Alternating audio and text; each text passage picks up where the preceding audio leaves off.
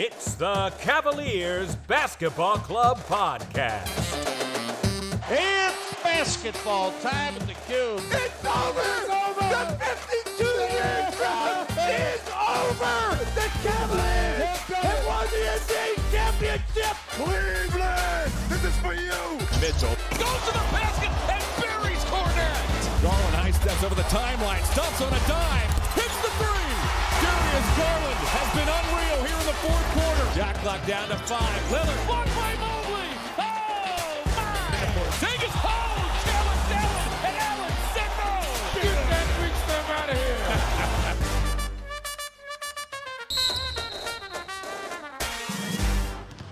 no. Get that big stuff out of here. The shoot around. Welcome back to the show. Today we're bringing back friend of the pod, Jackson Flickinger, to talk about his observations on the year so far. The All-Star break has been underway. We've seen some fun performances from Evan Mobley in the Rising Stars matchup, and Donovan Mitchell put up a forty-burger in the actual game Sunday night, which is a bit like playing N B A two K on the easy level using Space Jam's Monstars, if you get that reference. Did you get a chance to watch the game, Colin?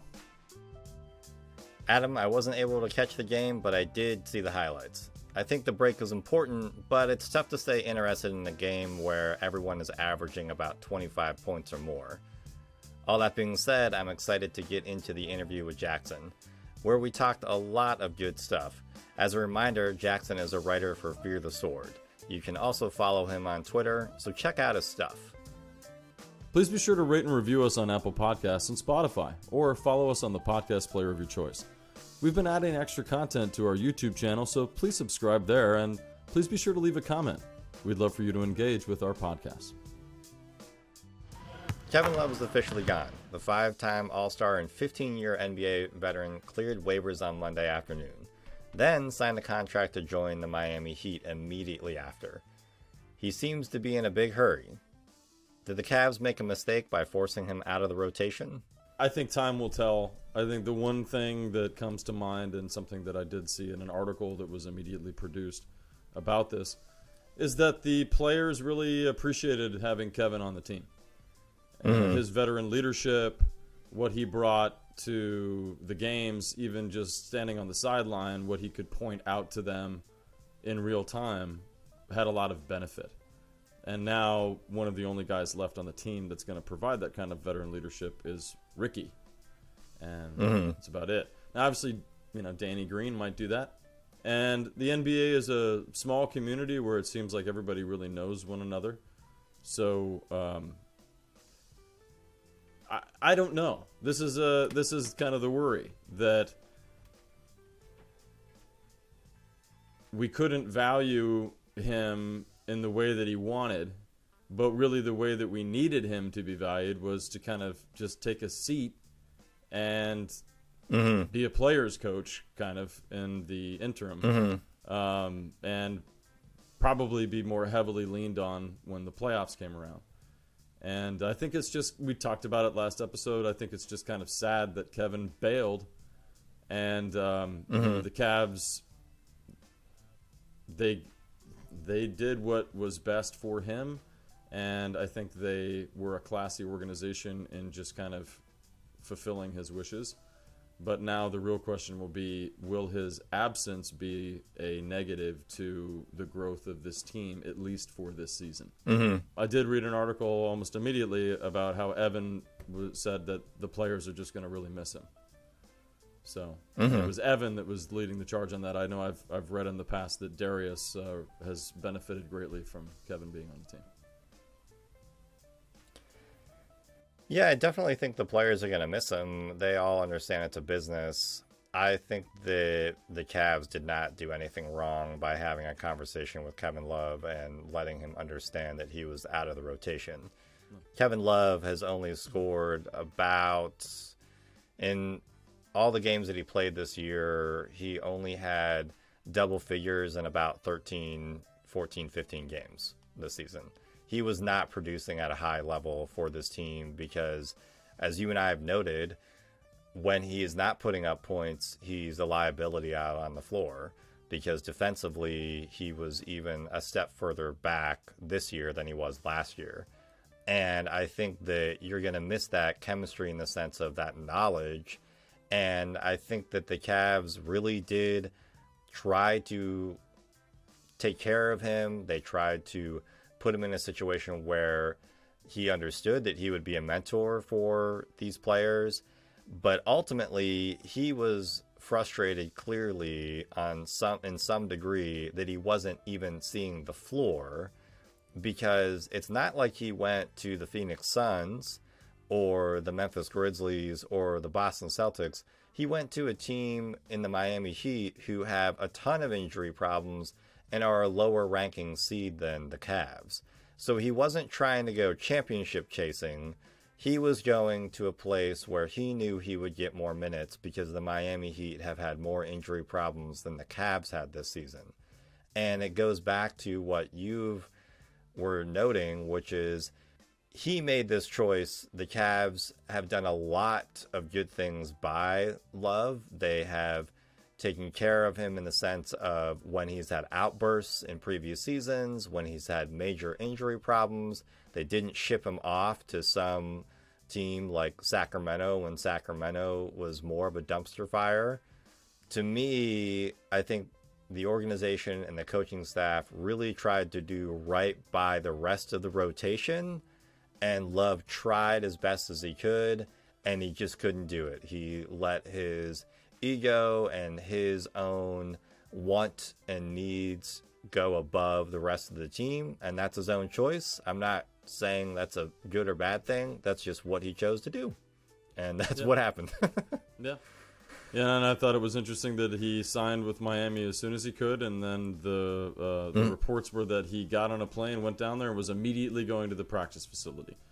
So, yeah. you know, there's definitely some weird hype around this. Like, he's got mm. something to prove, or I, I don't know. It's a very mm. odd um, mm-hmm. outcome, and the fact that it ended this way was just kind of a head-scratcher. Yeah. But Kevin Love's whole existence with the Cavs have been has been at times a head scratcher. yeah. And it, it's not too shocking that at the end of the day, he's the one who you know uh, nuked it. You know that he's the one yeah. who who ended it with his um, own behavior or his, like you yeah. said, his his ego. And not not to mm. mean ego in the sense of like something cutting or or cruel, but yeah. just, you know, yeah, you you want to be more important to a team than you were here. Yeah. At least the way you want to be defined. So. Yeah. Exactly. And now we'll, and now we'll see if, if his absence truly is less or more for a team that I think it'll be more because they just it, it they're ready to give his minutes to these players that they've been bringing up for several seasons. Yeah. Jackson, we know that you regularly cover the Cleveland Charge, and with Love leaving, I'm wondering, should Isaiah Mobley be brought up to fill the space in the front court? I think that Mobley has, Isaiah Mobley has progressed really well throughout the throughout the year. He's shown real progress. I would be hesitant to bring him up to have him fill actual uh, minutes unless somebody else went down. I think he's a little... He's, he's six eight, six nine, so he doesn't have the same mm-hmm. size as his brother does, and he doesn't.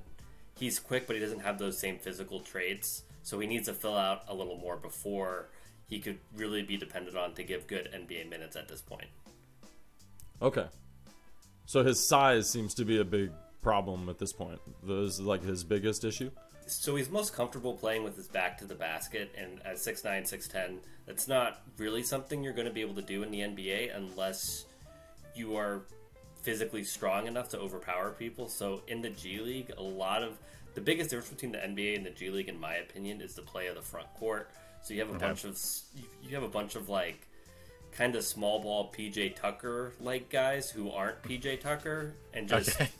and just you know. They get Isaiah Mobley the ball on the block. It's just, he's just going up with it. They have to send doubles, stuff like that. Or you have guys that are seven feet tall, but they can't move in space. And then Isaiah is able to just take them off the dribble.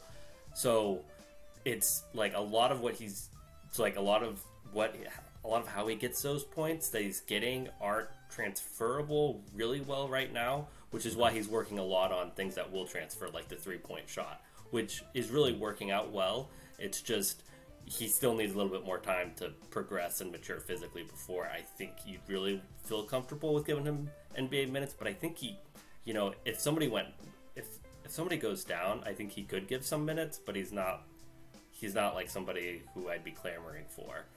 Yeah, I've seen a lot of discussion, uh, especially with a lot of other Cavs podcasters. They've been saying Diakite makes more sense to maybe sign him to an actual deal and get him off the two-way. I haven't watched Diakite as much. Have you? He was with the Charge for a little bit, right? So he's played some games. What have you seen out of him? Yeah, he's played about thirteen games, so he's he's been he spent more time with the Cavs than he has with the Charge. Mm-hmm. He's more N B A ready. He has he has a better N B A body, but I don't think he, he's not he's not somebody I'd feel super comfortable giving a ton of minutes to. He's really turnover prone, and this is okay. Comes up a lot in a G League. That's not really something you want from a backup big.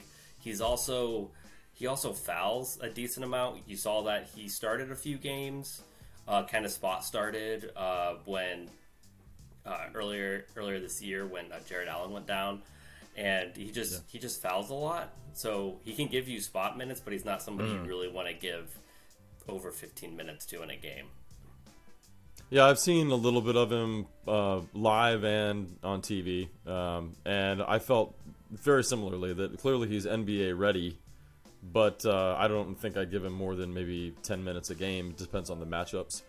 Um, it depends on what you really need him for, but...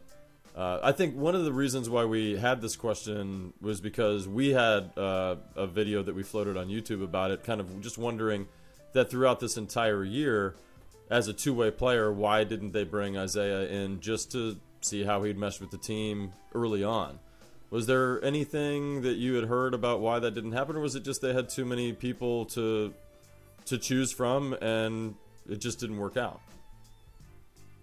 Uh, I think he really just needs the time to really progress in a N B A system.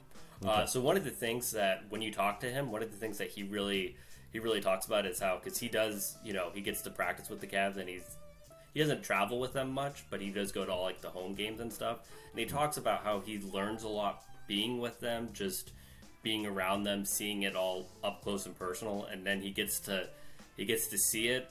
And then he gets to take it down to the G League and, and um, work on it. And that's just okay. something that if he was with the Cavs, even, you know, even if he was getting minutes, he wouldn't be getting real minutes, you know, where he's right. able to actually feel like he's able to progress and work on things.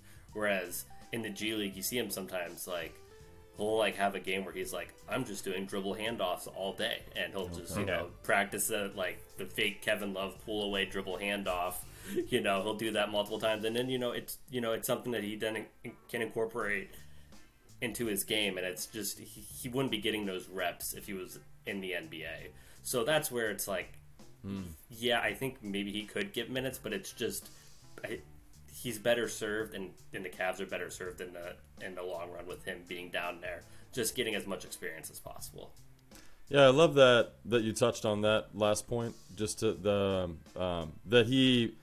is best best of both worlds right now, that he can go and watch what the Cavs are doing down the street, but then go and practice all of those things and try it out on his own, um, you know, with, with the Charge. And that's something, too, that I wanted to touch base on as well. You know, what are the benefits of it being, of the Charge being in Cleveland instead of Canton? I mean, that's probably uh, huge as well, right?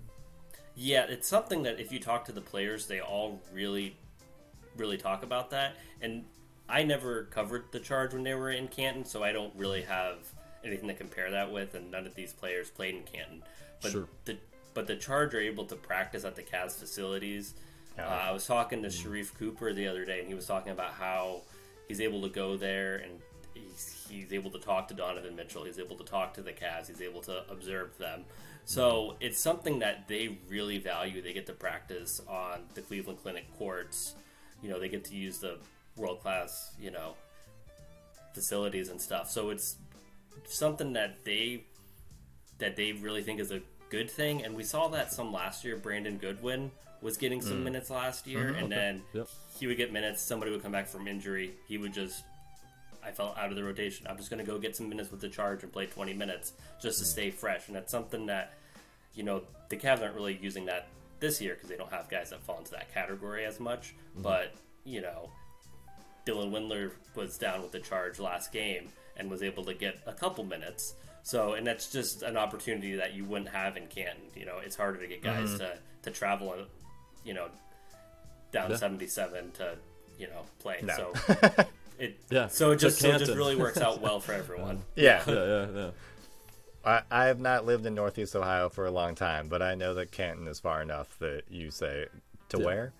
Uh, right. One one last question I actually had was, it it seems like when Isaiah Mobley got drafted, obviously there was a lot of speculation and there was a thought process of, oh, this is Evan's brother, so there's a big reason why you would go after him. Yeah. That being said, kind of from what you're laying out here with Isaiah, he really is getting the chance to improve or craft his game, and the hope would be that he would step into getting some meaningful meaningful minutes sometime next year. Is there a Cavs player that you that you can recall where they have done this, where they have actually used the G League as kind of a farm system for getting a guy to become an eventual rotation player in recent history? Like Lamar Stevens comes to mind, but I don't remember him uh, doing much in the G League.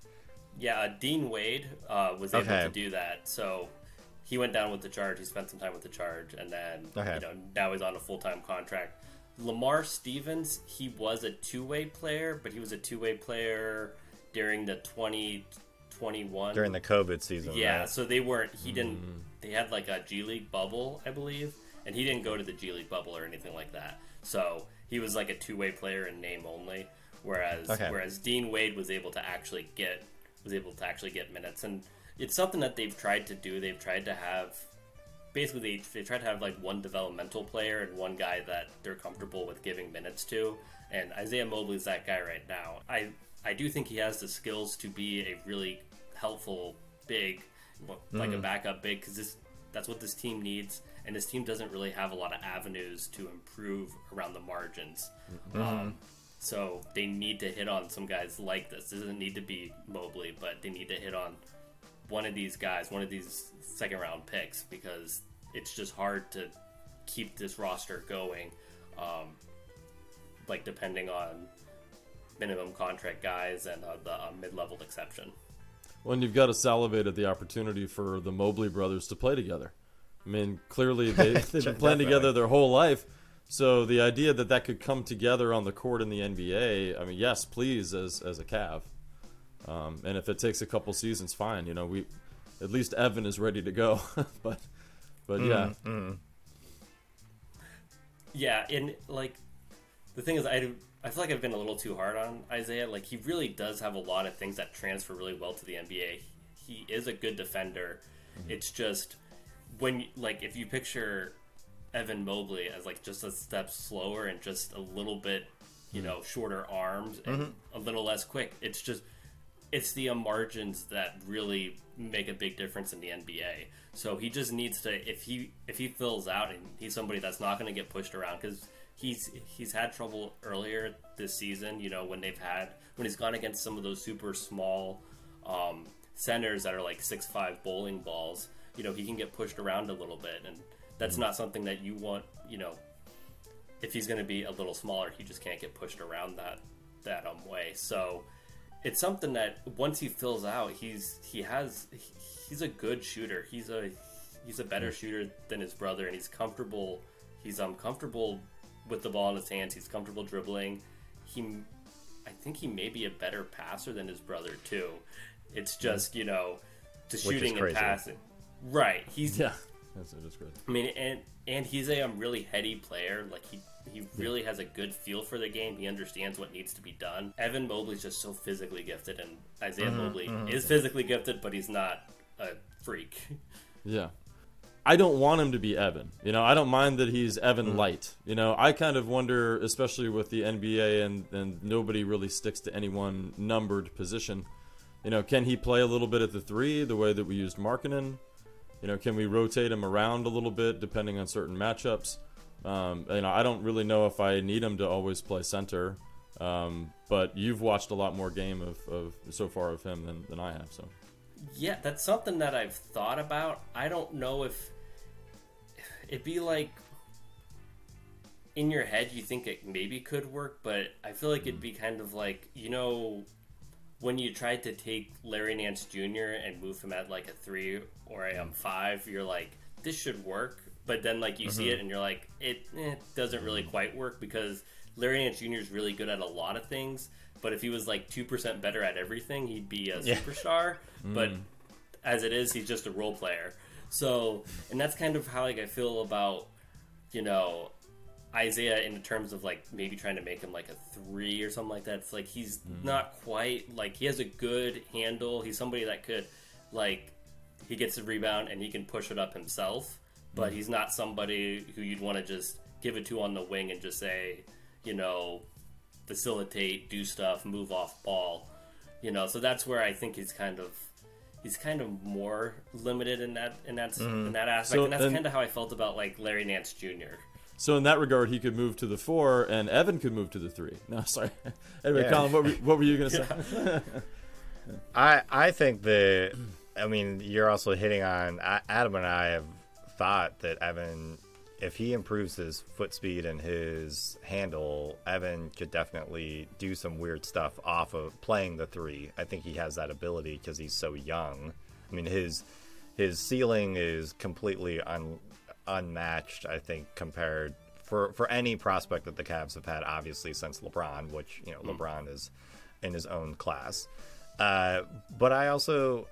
I th- I think what's really interesting about having you on is I actually think that you give really honest assessments of these players, and you're also comparing them, because you're around the Cavs organization, you're comparing them from what the Cavs are asking these players to do.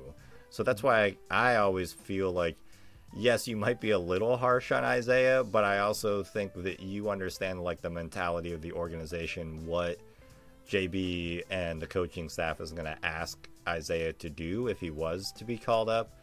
And I think that there is, right now we're seeing, it might take a little bit of time, but we saw that is working out with them with Dean Wade. You know, Dean Wade has had some health issues, but he's playing well enough that the team relies on him so much so that they were, you know, now he's gone, but they were sitting a Hall of Famer. So Isaiah has that ability, and, and I'm glad that they're able to take the time with him right now.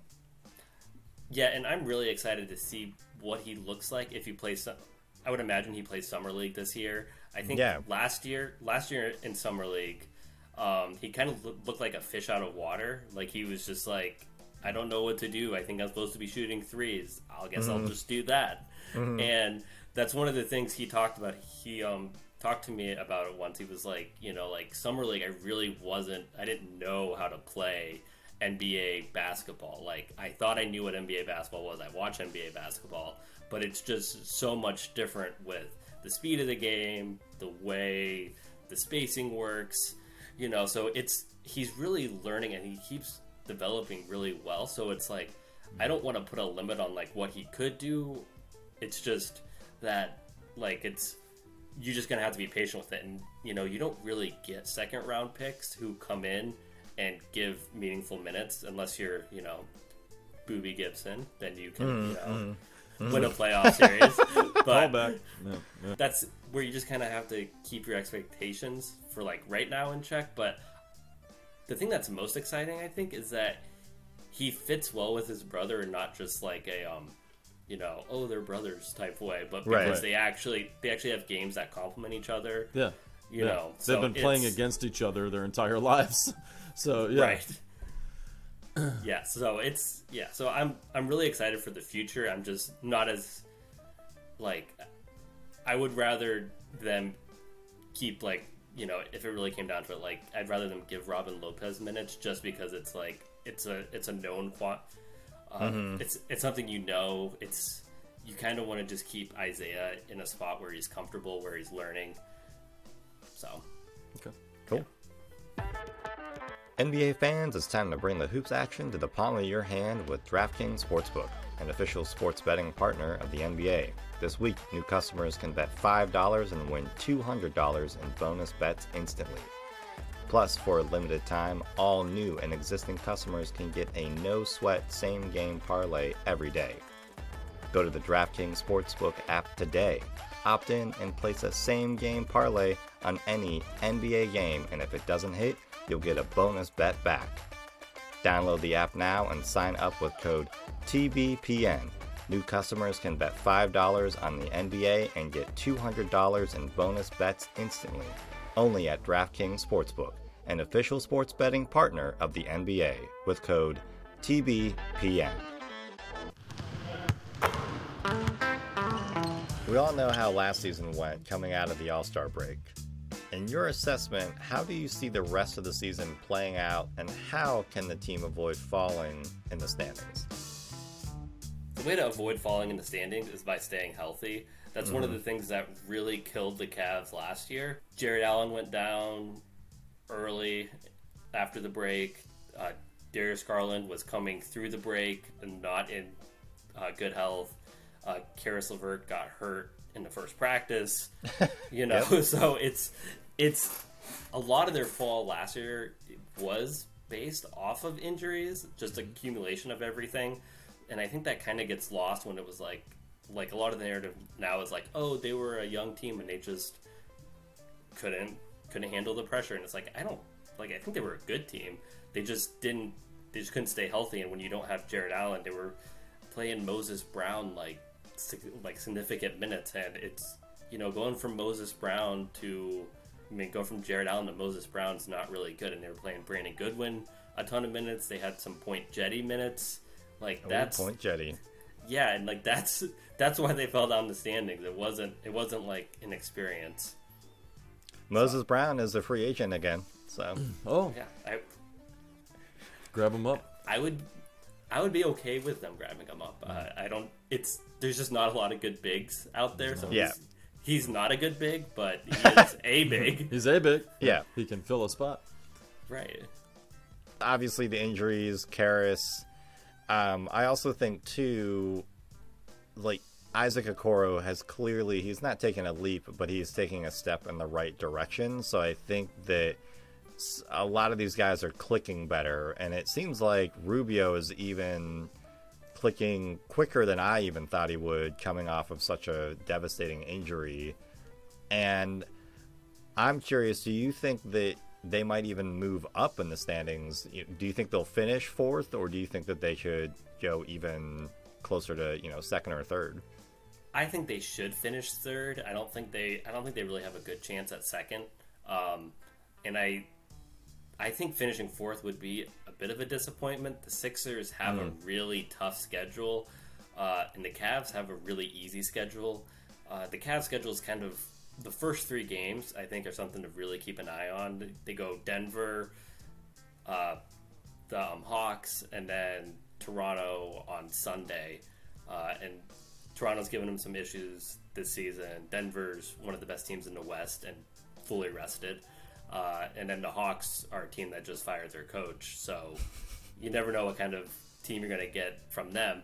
So if they can get through that little stretch there, things do get a lot easier. And the way the N B A schedule works is they like to backload the schedule with a lot of marquee games, and the Sixers are a marquee team, and mm. their schedule is really backloaded. They will be going through their toughest part of the schedule mm-hmm. uh, coming up, and the Cavs are going through probably one of their easier parts of their schedule. So this is a team that's really set up to succeed and do well. Whether they can... Rem- Uh, it kind of remains an open question, you know, with how, you know, how are they going to respond to the Kevin Love thing? Um, you know, can Danny Green get involved? Can they stay healthy? You know, so there are questions there, but they really should finish third, and I'd be disappointed if they finished fourth or lower. I was reading that apparently from the All-Star break on, we have like the twenty-seventh most difficult record or uh, schedule left to play the game, so we really shouldn't have the difficulty be part of the reason why we have any issues, uh, why we have to go into the play-in again or miss the playoffs. Uh, by the end of the year. So we talked at length over the our entire stretch of our podcast with how injured they've been over the last two and a half years. Um, that even before they got Allen, they were very injury riddled the year before that, um, when they probably should have played better, not to the expectation of now, obviously. But um, and then, yeah, once they got Allen, they they kind of fell off a cliff last year after the All-Star break. So um, right.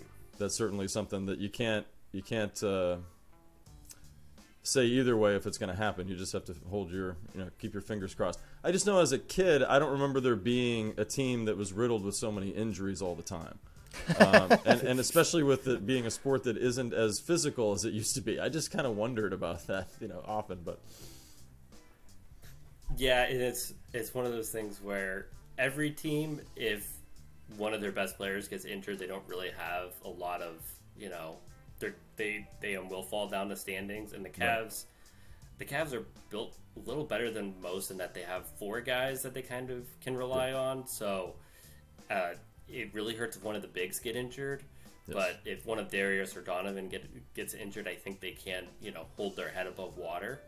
Um, so it just, you know, it's tough when you, you know, you just hope that they stay that um, they stay healthy. And you know, fortunately, they haven't had any, like, major injuries. It seems like Donovan Mitchell's on the other side of his groin injury that was really hindering him in January. We saw the last the last week of the regular season, he was really, you know, back to playing seventy-one point game Donovan mm-hmm, Mitchell. Mm-hmm, you know, mm-hmm. he's looking like that guy again, and not the guy that we saw, you know, when they played New York and Miami, where he was yeah. just kind of settling for a bunch of outside shots and was, wasn't really, he didn't have that burst. Right. So, you know, if they have him and they have the bigs and Darius Garland's playing some of the best basketball of his entire career, it's like, this is a really good team, even though they have a lot of questions around the edges. This is a good team that has a really favorable part of their schedule. They don't have any games outside the Eastern uh, time zone. Like mm-hmm. they are, they are in a prime position to move up the standings, and the Sixers are on the opposite side of that. With they have a they have a very tough schedule. So if everyone stays in, I mean, if everyone stays healthy, this should, you know, this is a team that can go on a run to end the season. That's exciting. Yeah. Do you see something that we've noted in just their play? Obviously, the injuries. Do you see anyone on the bench kind of stepping up more? I know I've seen you kind of talk about how well Jetty has played at times. And obviously we mentioned Wade, and the team just plays better when Wade gets at least ten to fifteen minutes a game. Even twenty is probably ideal. Do you, speaking of around the edges, do you expect or hope a certain player performs better just to kind of solidify getting into that third spot? Um, yeah, it it's it's always going to be tough when you talk about the rotation with mm-hmm. like the like the wing rotation. Like Isaac Okoro is playing really good. He's playing decisive, which I think is more important than if he's yeah. um, hitting outside shots. If he's like making quick decisions, I'd rather. I do hope to see at some point like a two for seven, two for eight game, which mm-hmm. means that he's taking shots even if he's not making them, because sometimes mm. when he starts to not make them, that's where we see it in the beginning of the season where it's they swing it to him and then he just kind of holds and freezes, and that's that's really not what you want. You just want to see him keep making decisions and quick and quick moves. Mm. Uh, but you never know, like, is this run gonna end? Mm-hmm, so that's mm-hmm. something that, you know, you kind of be worried about. And we've seen Karis Karis LeVert is still trying to find his place with the team, you know, so you you know, and then like Jetty Osman is would be a lot, I think he's a really good fit with the team because he moves off ball better than any other wing that they have. Uh, he's a decent shooter, but he's not a great shooter, you know, and and the problem with Dean Wade is Dean Wade is a good defender and a good shooter, but he doesn't shoot much, and he doesn't mm-hmm. he doesn't move a lot off ball. He's not mm-hmm. He doesn't shoot well enough to be like a Kevin Love, Channing Frye, where it's like, you know, you can't leave him because he will make mm. the shot. So mm. that's where it's like, there's a lot of question marks there, and you just hope that some of them are playing well mm. and that they're fitting in well my hope would be, like, if Ricky Rubio is, like, the better version of Ricky Rubio that we've seen at times this year and we saw all of last year, that's a guy who can really just keep things moving when, you know, when everyone isn't hitting their shots and when the wing rotation looks kind of wonky. He's somebody who can keep things going. I'd like to see him get more minutes with Mitchell and Garland. We've seen J B mm-hmm. experiment with that some. They may have to go smaller now that they don't really have Kevin. Well, they, it's not that they don't really have Kevin Love. They actually don't have Kevin don't. Love. So no, he's not there, right. Jackson. Let it go. No. He's gone. yeah. So you so you're going to have to go smaller a lot more. You know, if if Dean Wade doesn't have it, that means we're going to go really small, and maybe it's it could be a team that plays up tempo. So I'm kind of interested to see how that all shakes out, how those bench minutes look without that traditional, like, we're going to go with a traditional four and we're going to mm-hmm. keep one of Mobley and Allen out there. So that's something that I, that I would keep an eye on. Cool. The final seconds. So, Adam, as we noted, Kevin Love is gone, and it was reported that his number will be retired. Do you think he is deserving of the honor from the Cavaliers? If they want to retire every single player's number from the championship team, I'm I'm fine with that. No. A lot of numbers in the rafters now. Um, I think that Love and Kyrie, I think those two guys deserve to have their numbers retired in Cavs history, simply because those three guys are responsible the most for bringing a championship to Northeast Ohio. And Kevin Love came to Cleveland and assumed the third role in the Big Three. And we all know what that means. You know, it's the Chris Bosh role. And you're gonna have to take a back seat when it comes to your offensive production. And I thought the Cavs did an interesting thing with Kevin over the years and really let him be the first half show. And then the second half, they let Kyrie and, and LeBron take it over. Now, we know that Kevin afterwards, after the championships, he's basically been um, a broken toy. You know, he's been something that you just can't get out on the court enough for there to be a positive outcome for having him on your team, especially when you're paying him the crazy amount of salary that we gave him over the last five years. So, you know, Kevin Love, for good or bad, and everything that we ever thought of him and all the trade rumors that, that happened throughout the years and the times when you thought, oh, I want him to be a Cav forever, and then other times, hey, what can we get for him? It was always back and forth. But just because he was a part of the championship and because he was the type of caliber player that he was and that he contributed to our success uh, with that championship, I would say that, yeah, he deserves to have his number retired. I was a little surprised that they announced it the minute he left, but in some ways, I feel like this is the opposite of the LeBron breakup. This is, uh, oh my God, you're leaving us? I thought you were happy. I thought everything was fine. Well, have a good life. I mean, we, we really we really care about you. We we wish the best for you. You know, like, I think they're just setting the stage for Kevin to know that he'll always have a home here, and that even though it didn't end the way that the Cavs wanted, or maybe he wanted, um, they want that fairy tale ending when, when he's done. The Cavs currently hold the number four spot in the East, sitting five games behind Boston for the top spot, yet they've projected plus three thousand to win it all. The Lakers are plus four thousand, and they're thirteen in the West. Is this disrespectful or justified? So I think this is Vegas being Vegas. They are definitely wanting to put more clout in LeBron. They'll always have a high number. They'll always have a lot of clout for LeBron. And I do think there's a little bit of a level of disrespect because of the fact that the Cavs are a really young team and they did falter last year. Granted, it was because of injury. But at the same time, they were a team that looked like they should have been in the top four last year, top five last year, and they didn't get it done. And So that's really a lot of times how these projections work. It's, it's based off of previous years and whatnot.